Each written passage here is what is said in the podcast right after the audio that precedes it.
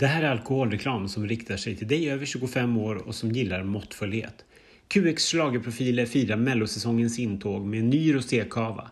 Olla MZ Cava Rosé by Måns Zelmerlöw är en frisk, torr, ljusrosa spanjor som även är vegansk och ekologisk.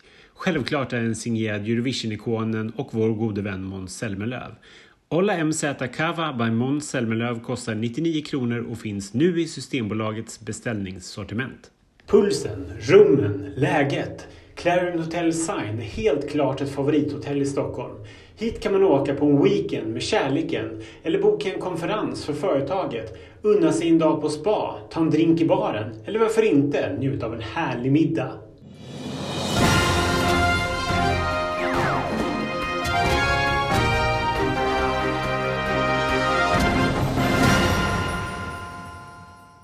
Hej allihopa och välkomna till ännu ett avsnitt av QX Schlagerprofilernas podcast. Schlagerprofilerna som fortfarande består av Ken Olausson och Ronny Larsson. Ronny Larsson. Vi har ju haft en, lovade ju att vi skulle avsluta. Vi är ganska dåliga på avslut med poddar har jag märkt.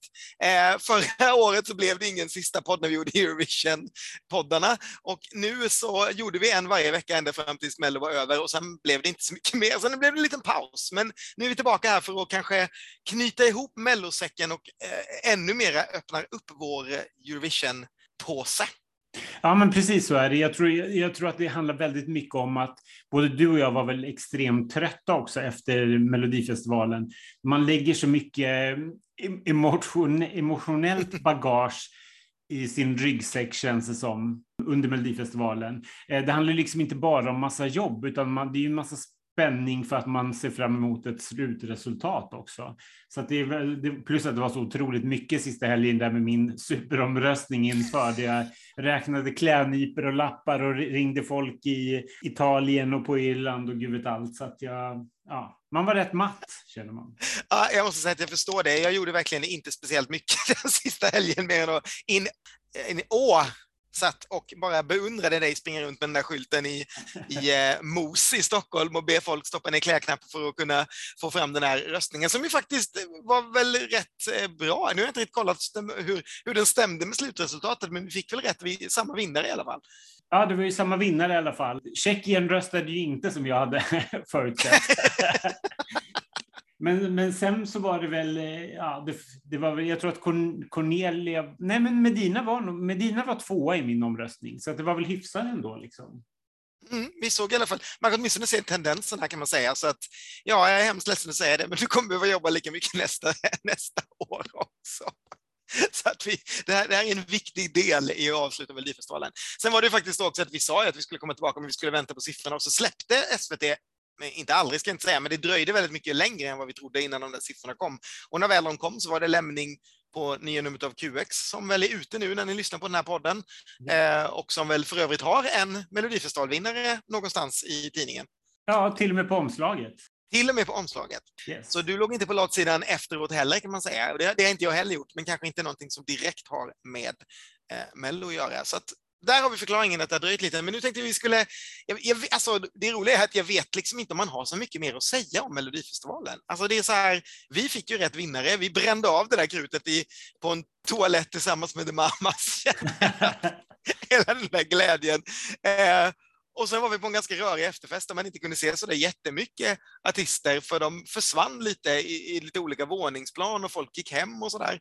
Um, ehm, så det var, det var ju skönt att det fick bli en efterfest med tanke på att det här började under en pandemi och vi hade inte haft någon på väldigt länge. Ja, det var, det var inte så mycket heller att skriva hem om. Så jag vet liksom inte vad vi, vad vi vill säga. Ska vi nämna något om de här siffrorna? Egentligen är det ju så här, det blir mindre och mindre intressant de här siffrorna egentligen. För att, jag vet, för man släpper det på något sätt, att här, resultatet har vi ju redan. Så att det blir ju mm, så här oväsentligt, jaha, var den så nära? Ja, den var nära, men den vann ju ändå inte, så det spelar ingen roll. Jag blir inte, jag blir inte gladare för att Linda Bengtzing var två poäng ifrån en, en semifinalplats, om det hade varit så att veta det i efterhand. Liksom. Den stora grejen var väl egentligen att eh, Danne Stråhed var trea och eh, Teos var fyra. För det, det trodde man väl inte. Men å andra sidan så, så det första deltävlingen går inte att säga så mycket om, för den röstades det ju inte som, eller i, som i de övriga deltävlingarna. Så den står ju kapitel för sig. Jag menar, när telefonrösterna får, säga, får säga sitt så röstar de lite, ja, men de är ju, det är ju äldre liksom röstare. Mm. Ja, det blev väldigt tydligt om man tittade på siffrorna sen i Andra chansen.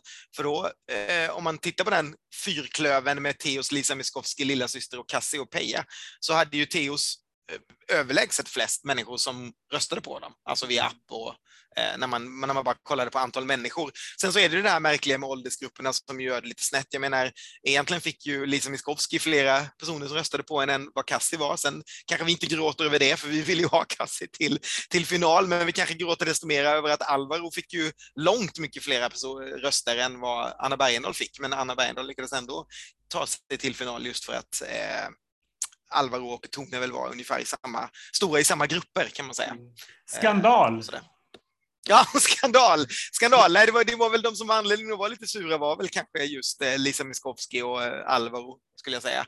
Eh, men eh, ja, nej, annars så håller jag med dig. Det är så här, det, det är väldigt mycket, man, man orkar liksom inte grotta ner sig. Man har ett resultat. För, och det, det, det är samma sak det där folket tyckte något och juryn tyckte något. Ja, men så är det ju Eurovision också. Där, där är det ju ännu värre. Liksom. Där kan man ju älta till korna gå hem varför, inte, varför juryn sänkte Ukraina så mycket förra året så att de knappt hamnade topp fem, fast de var liksom jättestora hos tittarna och så vidare. Det är ju inte tittarnas favorit som vinner. Det, det är inte det som är det är inte det som är det rätta svaret och det kan störa mig ibland när man liksom läser eh, det, Ja, men förstår du vad jag menar? Att det kan ja, vara liksom att facit är egentligen vad, vad, folket tycker och då när det inte blir det för att juryn tycker något annat, då är resultatet fel.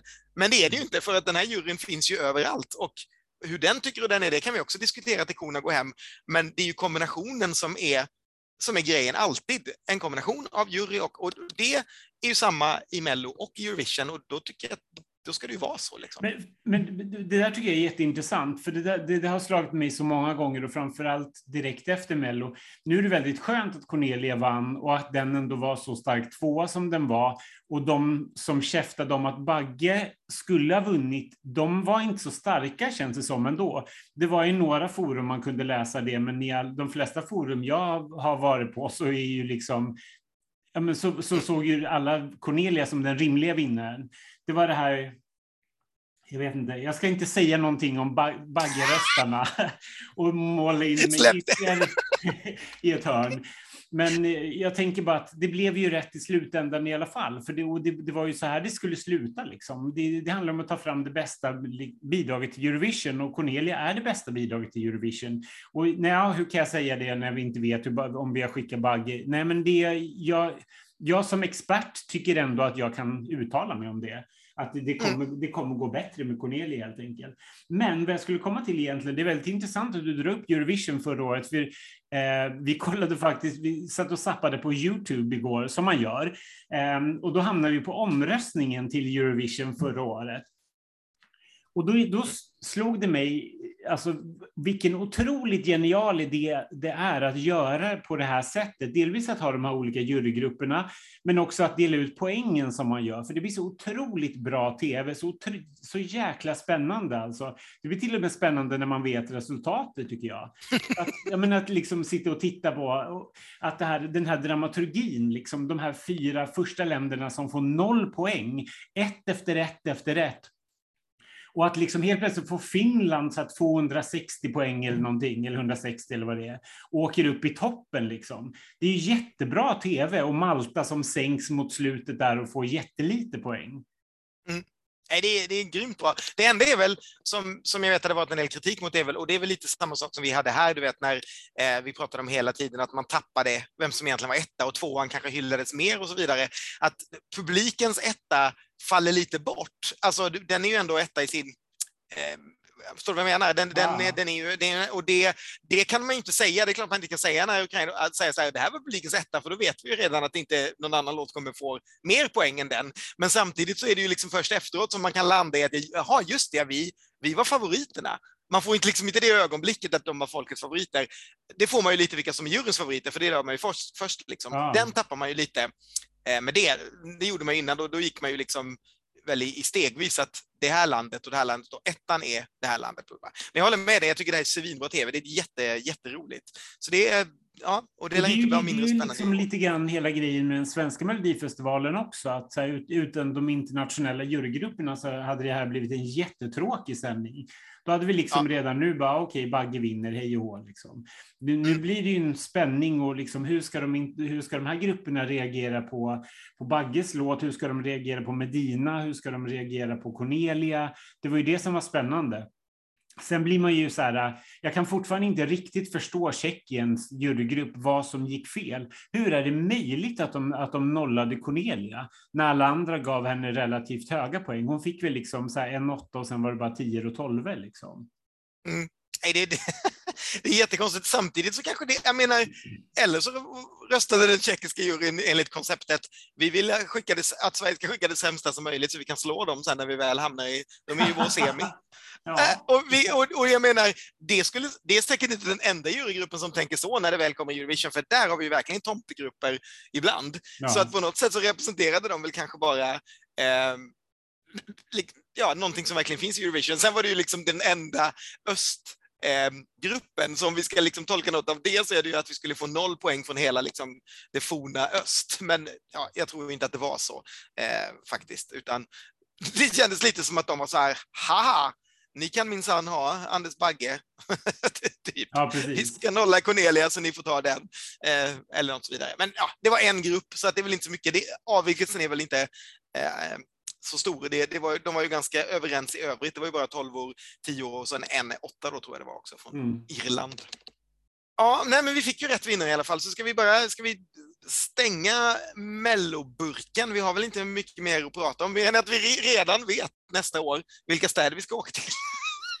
om det blir en turné, så, så vet vi det redan. Ja, jag ropar inte hej än i alla fall. Det, Nej, jag ropar inte heller hej det vi, det vi kan säga, tycker jag, för att avsluta det on, on a positive note, det är väl att låt, det är väldigt kul att låtarna går så pass bra på Spotify fortfarande.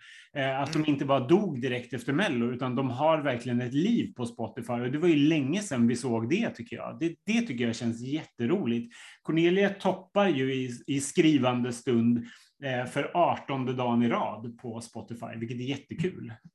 Mm. Ja, det, det, det, det, är faktiskt riktigt bra eh, mm. för oss som har följt det här. Man kanske tror att det är så här varje år, men det är det ju verkligen inte. Alltså låtarna har inte gått så här eh, bra på Spotify på, på väldigt länge. Och ska, Svensktoppen, om man ska titta på den, då är ju nio låtar av tio eh, fortfarande är ju, är ju plötsligt från Melodifestivalen. Det vet inte ens om det har hänt någon gång. Nu ska man väl inte kanske använda Svensktoppen som en, någon sorts indikator på, men någon sorts indikator är det väl ändå. Det är en lista som har funnits så länge som helst, där en massa människor skickar in röster varje vecka. Och att liksom nio av de låtarna plötsligt kommer därifrån är ju det är ju rätt häftigt. Liksom. Absolut. Ja, men det tycker jag är jättehäftigt. Jag tycker bara att det är kul. Jag gjorde en liten så här, tillbakablick och kollade på Spotify just att Eh, John Lundvik kan vara etta i 24 dagar. Cornelia har då varit etta i 18 dagar fortfarande, så vi hoppas att hon, hon har sex dagar på sig för att slå det. Eh, Tusse var etta i 10 dagar. Sen The Mamas och Robin, de var bara etta i två dagar. Och stackars Benjamin var etta i en dag innan Felix Sandman petade bort honom igen. det är ju skitkul. Det är verkligen det är svinkul. Ska vi, ska vi ta en liten paus och prata om American Song Contest innan vi kastar oss in på Eurovision? För jag tänkte det ändå skulle vara liksom det vi står i i slutet. Bara för att nämna det, för att vi pratade ju om det innan. Har du sett något av det? Nej. Jag eh, tycker bara det är så intressant. Jag såg första programmet, nu har inte andra programmet sänds när vi spelar in det här.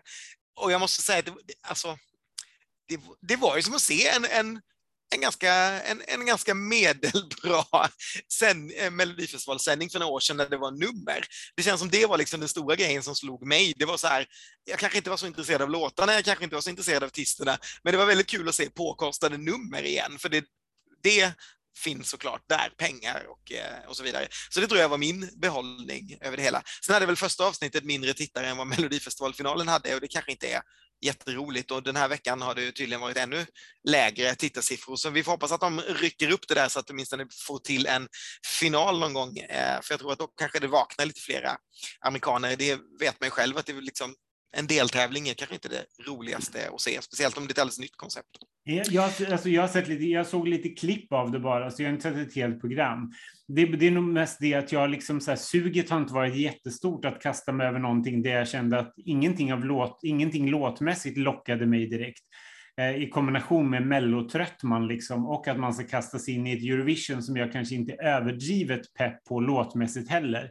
Då känner jag bara, nej, jag vill inte bränna ut mig helt genom att, att titta på American Song Contest i kombination, sen är det klart att jag är nyfiken på hur, hur, liksom, hur upplägget är, men jag får det så väl beskrivet av mig av mina vänner ändå, så att det behövs inte riktigt. Sen, sen för mig är liksom hela upplägget så, det blir så ointressant att det blir liksom någon expertjury som plockar fram en vinnare och så får man vänta till veckan efter innan man får reda på de andra tre som går vidare, vad, vilka, vilka nu det är.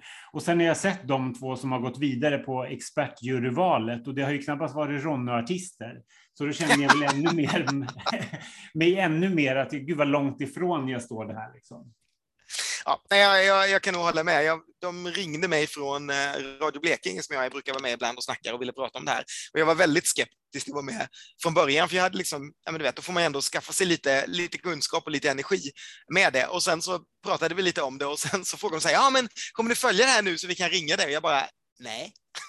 det kanske inte riktigt var det, det svaret de ville ha i direktsänd radio. När jag bara, nej, jag kommer nog inte titta på det här mer. För jag tänkte, jag, jag tänkte precis som du, det, det, kan faktiskt inte ligga sämre i tid för mig personligen än det här. Vem orkar nej. en musiktävling till nu? Hade den legat på, på hösten, då hade jag nog kunnat liksom trycka upp lite mer intresse liksom, istället för att titta på Idol varje fredag när man ligger där dödstrött på soffan om det här hade liksom snurrat. Men nu, alltså det är precis som du säger, jag bara, nu måste man ju in i Eurovision svängen. Nu ska man liksom lyssna igenom det där eh, och alla det där, det där sjoket av låtar som man måste lära sig skilja på fast man tycker att det ser ut som samma artist och hela grejen. Då har man inte tid med liksom 14 personer i cowboyhatt parallellt. så att, äh, det, så att, äh, det får det får nog amerikanerna och Christer sköta själva en stund och vi kan supporta så mycket vi kan här hemifrån. Men, men eh, ja, det, det, blir nog ingen American Song Contest-blogg för de här två schlagerprofilerna, eh, kan man säga. ja, då ska vi öppna den nya burken kan man säga. Och vi kan väl liksom säga redan nu att ja, vi ska försöka göra Eurovision-poddar. Jag vågar inte säga ska, jag säger ska försöka. Man vet aldrig vad som händer, vi det. Men det finns i alla fall en liten plan. Det finns en liten, åtminstone hos mig finns det faktiskt en pepp nu, för jag har börjat skriva manus eh, inför de här poddarna. Så jag har fått en liten pepp de senaste dagarna. Och jag då, till skillnad från dig, jag, jag jag säger det rakt ut, jag, är li, jag har ju redan hela året känt att jag börjar vara mer och mer pepp på Eurovision än vad jag är på Mello. Eh, vilket gör att när vi har följt det här nu ganska bra de här veckorna så har jag ändå blivit lite intresserad och nästan lyssnat mer på dem. Så jag är redan i det där stadiet när jag tycker liksom att mycket av det som jag verkligen av, inte avskydde, men som jag kanske inte förstod från början börjar liksom bli helt okej. Okay. Sen är det mycket smörja där också, ta en shot. Eh, men eh, nej, men jag, jag, jag har liksom en Eurovision-pepp på det. Liksom. Jag, nu är jag i, i den här kastrullen och eh, ska kokas ända fram till maj på något sätt. Ja, kul. För dig. Kul. är det någonting som du ser fram emot eller vad, sådär, som du känner att, nej, men, ja, men... Nej, men så här, jag ser, jag ser jättemycket fram emot eh, programmet och, eh, för att det är otroligt spännande. Det, jag, jag älskar liksom Eurovision när det väl är. Ehm, jag ser jättemycket fram emot att eh, se hur det går för Cornelia, för det känns jätteroligt att skicka någonting som jag verkligen tycker om. Eh, och det ska jag säga, apropå Mello, att det här är nog den första vinnaren på väldigt många år som jag har lyssnat på, ja, sen Frans tror jag, som jag lyssnar på och verkligen tycker om och som inte jag tröttnar på liksom, eller känt så åh gud, den där orkar jag inte höra. Jag tycker jättemycket om Hold Me Closer, mer nu än vad jag tyckte om den innan den liksom vann faktiskt. Mm, vad kul. Eh, så det känns jätteroligt. Sen finns, det är klart att det finns några bra liksom, men jag tycker att det är ett så här, eh, jag tycker att det är ett, ett, tråkigt år. Jag har följt flera av de här pre-selections där jag hittar favoriter som jag har plockat ut som jag lyssnar jättemycket på. Men, men själva låtarna som väl tävlar i Eurovision, nej, där finns det ingenting som jag lyssnar på faktiskt. Eh, mm. Någonting. Däremot så ska jag göra, det kan, jag spar nog det till våra Eurovision-poddar, men jag har gjort en, jag teasar om att jag har gjort en jättepudel. En låt som jag har kräkts väldigt mycket om, är väldigt snarare fascinerad över och, tyck, och tycker till och med om. ha! Det här, tycker, det här låter otroligt spännande. Det här kommer jag kräva ur dig så fort vi har stängt av den här podden. Eh, men det är självklart att du ska spara det till våra, våra ja. Eurovision-poddar. Det är ju svinspännande. Ja. Eh, jag har väl också pudlat på några, eh, måste jag säga, som, som jag, och kanske några som jag tyckte har varit riktigt bra innan, som jag kanske har släppt lite också. Så det ska bli svinkul att få prata om alla de här. Men jag blir väldigt glad när du säger om Cornelia, för jag vet att du faktiskt flera gånger under poddarna sa ju att, att Cornelia var den du ville skulle vinna, men kanske inte en låt för dig som du skulle lyssna på. Men det känns ju skitkul att du verkligen hittade den också till slut. Eh, jag älskar ju den också fortfarande. Det är, det är, nog, det är nog min... Ja, men jo, ja, det, det, det är verkligen en av de bästa i årets eh, mm. Eurovision för mig hittills. Och det är ju spännande att säga. Och vi fick ju ett, ska vi spåra in på det spåret så fick vi ett väldigt fint startnummer i det också. Vi gick nämligen gå ut näst sist i semi 2. Det är väl, det är väl sån här drömmen man kan komma startnummermässigt skulle jag gissa i en, i en semifinal och i en final. Ja, absolut. Det är ju, det är ju ett toppen start, startnummer. Det var jätteroligt, jag måste bara säga, när jag satt och tittade på den här äh, dragningen. Det var en jättekul presentation ändå, tycker jag. För jag hade ju förväntat mig att det var någon torr gubbe och någon kvinna som knappt kan prata engelska som skulle dra några bollar och så här, här står det Sweden och du vet.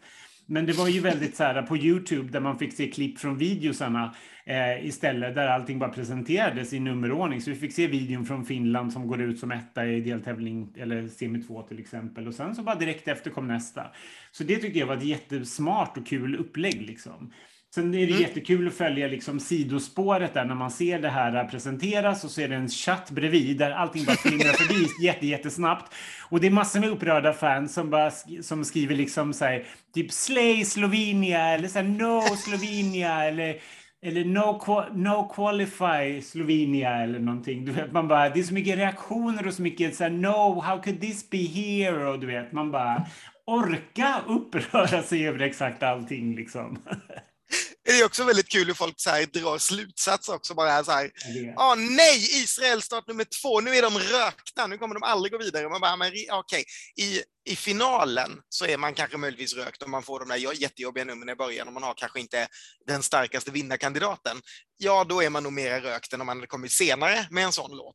Då kan, det, det kan nog säkert skilja ganska många placeringar, tror jag. Men om du ja. har en vinnarlåt så kvittar det nog var du är. Och i en deltävling där tio låtar av liksom 18 ska vidare, då tror jag nog att eh, det har inte så stor betydelse. Dock, och det här vill jag säga, jag tittade på det idag och det har ju inte gått vidare någon från start nummer två sedan 2017.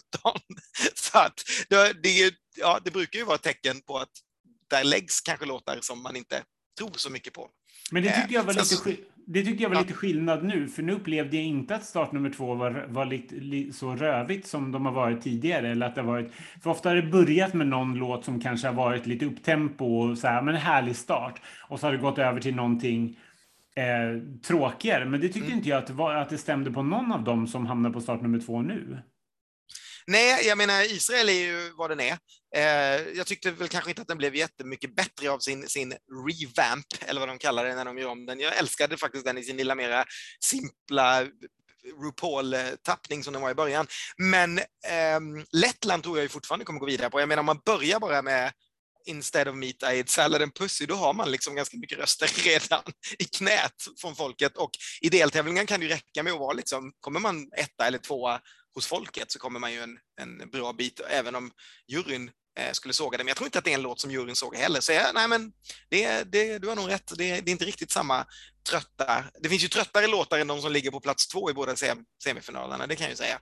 Ja, verkligen. Nej, jag, bara, jag orkar liksom inte. När, man, jag, när jag satt och lyssnade på låtarna i, i semi 1 så kände jag bara, men gud vilket skit det här är. Det här, är, här finns det ju inte mycket att plocka fram som är, som är bra.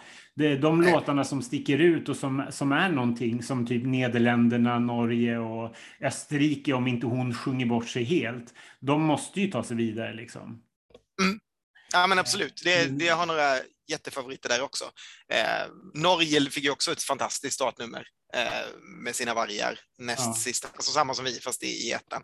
Så det, ja, men jag tycker att när man lyssnar vi, vi ska ju rangordna alla låtar till en intern liten omröstning som vi har med vårt kompisgäng den här veckan, så jag känner mig tvingad att försöka hitta, liksom, sätta alla i rätt ordning. Och jag tycker nog att i andra så hade jag ju flera låtar som jag bara, de här ska ju vara med.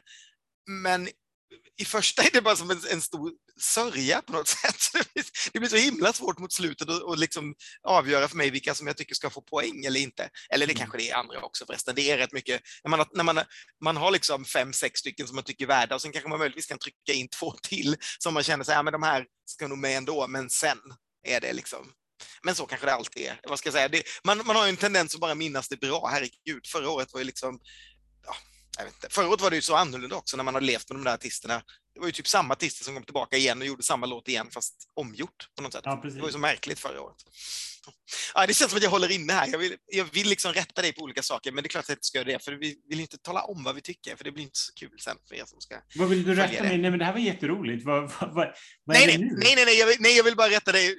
Ja, men du vet, när du nämner några låtar så vill jag slänga in två till som jag tycker är jättebra, Aha. men det, vill, alltså, det ska inte, det inte rätta dig, men du förstår vad jag menar. Det är, så här, det är klart att de här tre måste gå vidare och jag bara, och, men det ska, tyst Ken, för det blir inte roligt att säga det nu. Det, det betyder inte att jag har rätt, du kanske har helt rätt. Det är bara det att jag vill starta den diskussionen. Jag längtar ju att sitta och diskutera med dig och göra de här sakerna. Men som sagt, ska vi fylla de där poddarna också så kanske vi ska eh, hålla inne med det en liten stund.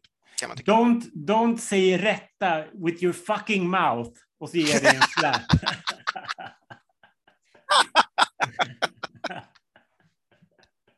Åh oh, gud!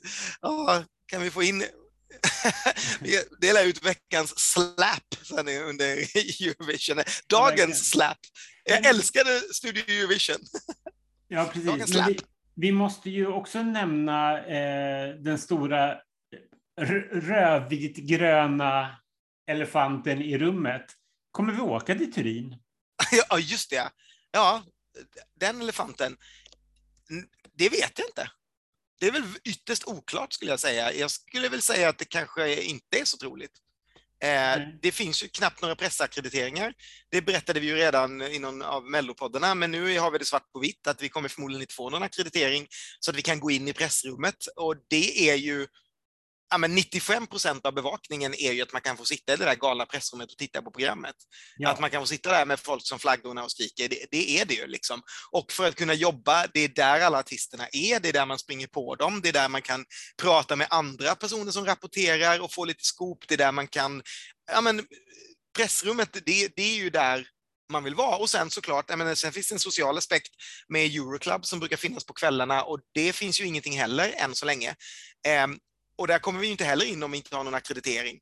Så ja, åka till, åka till liksom eh, Turin bara för att sitta på ett hotellrum och streama repen på en dator och sen gå ut på en vanlig italiensk klubb och lyssna på liksom eh, italiensk disco med vanliga människor. Jag vet inte riktigt.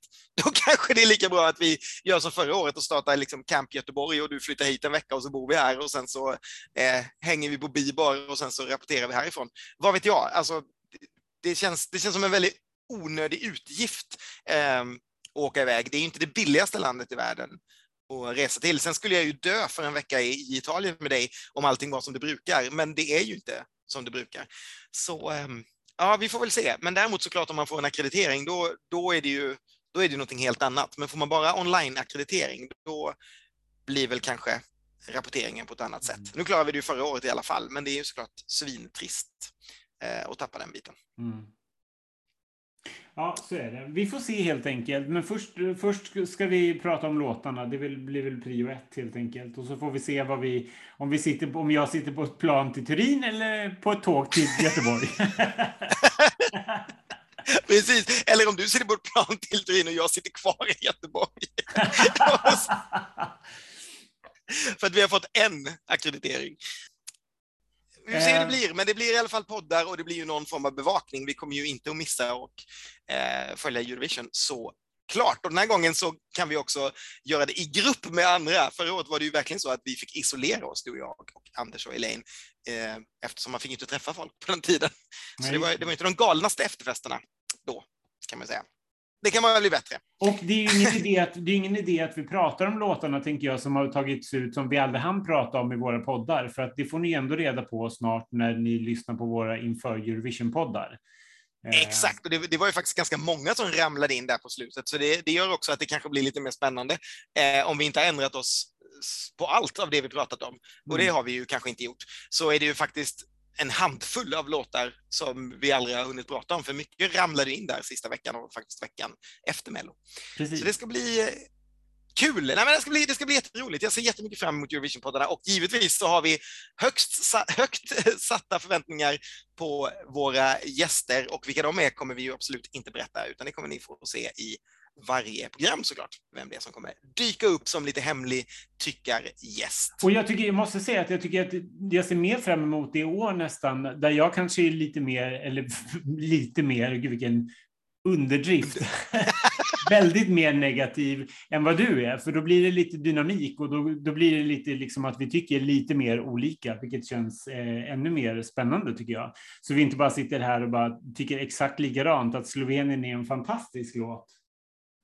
Det var roligt vad jag tjatar om Slovenien. Jag bara det är bara ett sånt bra land att ta upp på något sätt. Inte bero, alltså, Slovenien är ju liksom en skitlåt, det tror jag både du och jag tycker. Men det kan vi komma till en annan gång. Men det är ett väldigt bra namn att nämna bara. Men Slovenien är liksom ett sånt här land som alltid bara skickar någonting som man glömmer bort på något sätt.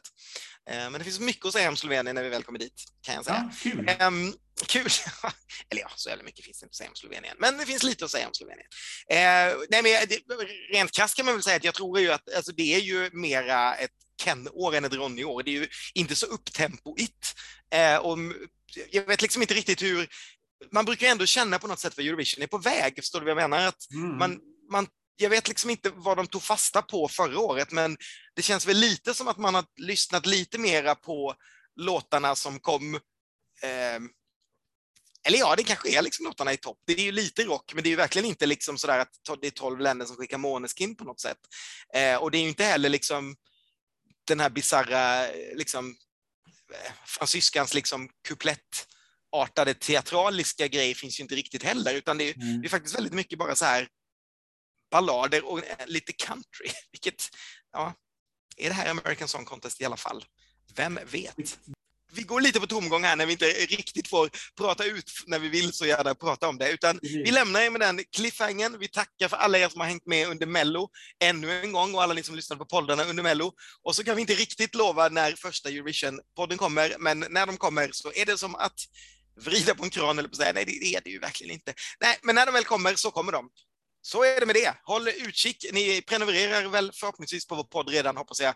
Och jag hoppas också att ni skriver någonting trevligt i ett litet omdöme på iTunes och Spotify och sådär och ger oss fem stjärnor på Spotify och sånt där. Det betyder svinmycket för oss och så puttar ni upp oss lite i lite olika listor och sånt och så syns vi i lite flera algoritmer och så är det flera som hittar oss och det tycker vi är Skitkul. Jag vill bara passa på att tacka också alla som skriver saker överallt. Eh, vi är inte liksom jättesnabba på att svara och ibland har man, vi har lika lite tid att göra det som någonting annat. Men det är väldigt kul när ni liksom eh, debatterar med saker med varandra i bloggen. Det är många som skriver på Instagram, det är många som har frågat om de här eh, poddarna på Instagram och sådär. Vi, vi läser det och vi tar till oss och sen så hinner man inte trycka likes eller, eller svara på allting ibland för man får inte notifieringar för det skulle plinga till alldeles för mycket i min telefon då. Men eh, alltså svinkul, fortsätt engagera er. Det är, det är ju superviktigt att ni gör det just av samma anledning, för då faller vi upp i algoritmerna och flera tittar och lyssnar och det är jättebra för QX och så kan vi eh, göra flera roliga saker. Tack så jättemycket för den här mellosäsongen och nu blickar vi framåt mot Eurovision-säsongen deluxe. Exakt, och vi kommer fortsätta dricka lika måttligt som under hela mellosäsongen. Tack och hej!